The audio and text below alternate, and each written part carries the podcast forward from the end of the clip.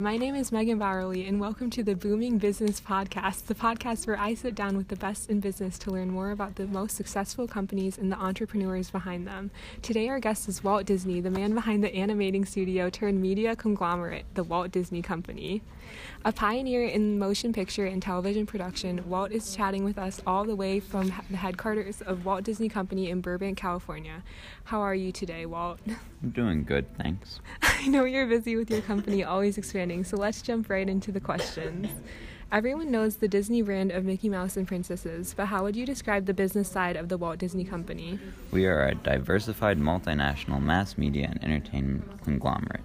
What that means is that we own a lot of stuff, everywhere.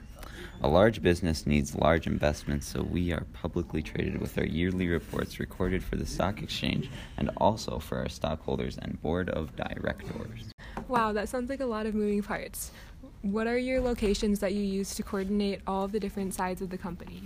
Our headquarters are here in Burbank, California, but we also have office locations around the world in the USA, India, the United Kingdom, China, and Thailand. Does that cost your business a lot to operate at a worldwide scale? Well, though stock has recently decreased because of our Fox merger, we still have seen $59 billion of revenue for the 2018 fiscal year, including $8 billion alone at the box office. With TV channels, park and real estate, our continuous expansion into capital has given us the confidence to operate at a worldwide scale. You didn't start out as an international business, though. What experience gave you the confidence to start your own business? During high school, I took night classes at the Art Institute of Chicago. As a teen, too young for the front lines, I served in World War I. Coming back from the war, I was able to use my art skills at the Kansas City Film and Ad Company drawing newspaper cartoons. I wanted to start my own business and founded Laugh-O-Gram. that venture didn't work out. I tried again in Hollywood, founding Walt Disney Studios with my brother. What were essential pieces to the Walt Disney Studios beginnings to make it more successful over Laugh-O-Gram? We started with short films that really took off with the creation of Mickey Mouse and Steamboat Willie. Then World War II happened, and we did our service to the USA by making war films for the military and the general public. We found our footing again in the popular entertainment space through the feature film Snow White and the Seven Dwarfs. What do you think were key events in the Disney company to help it grow from the small studio into an international brand?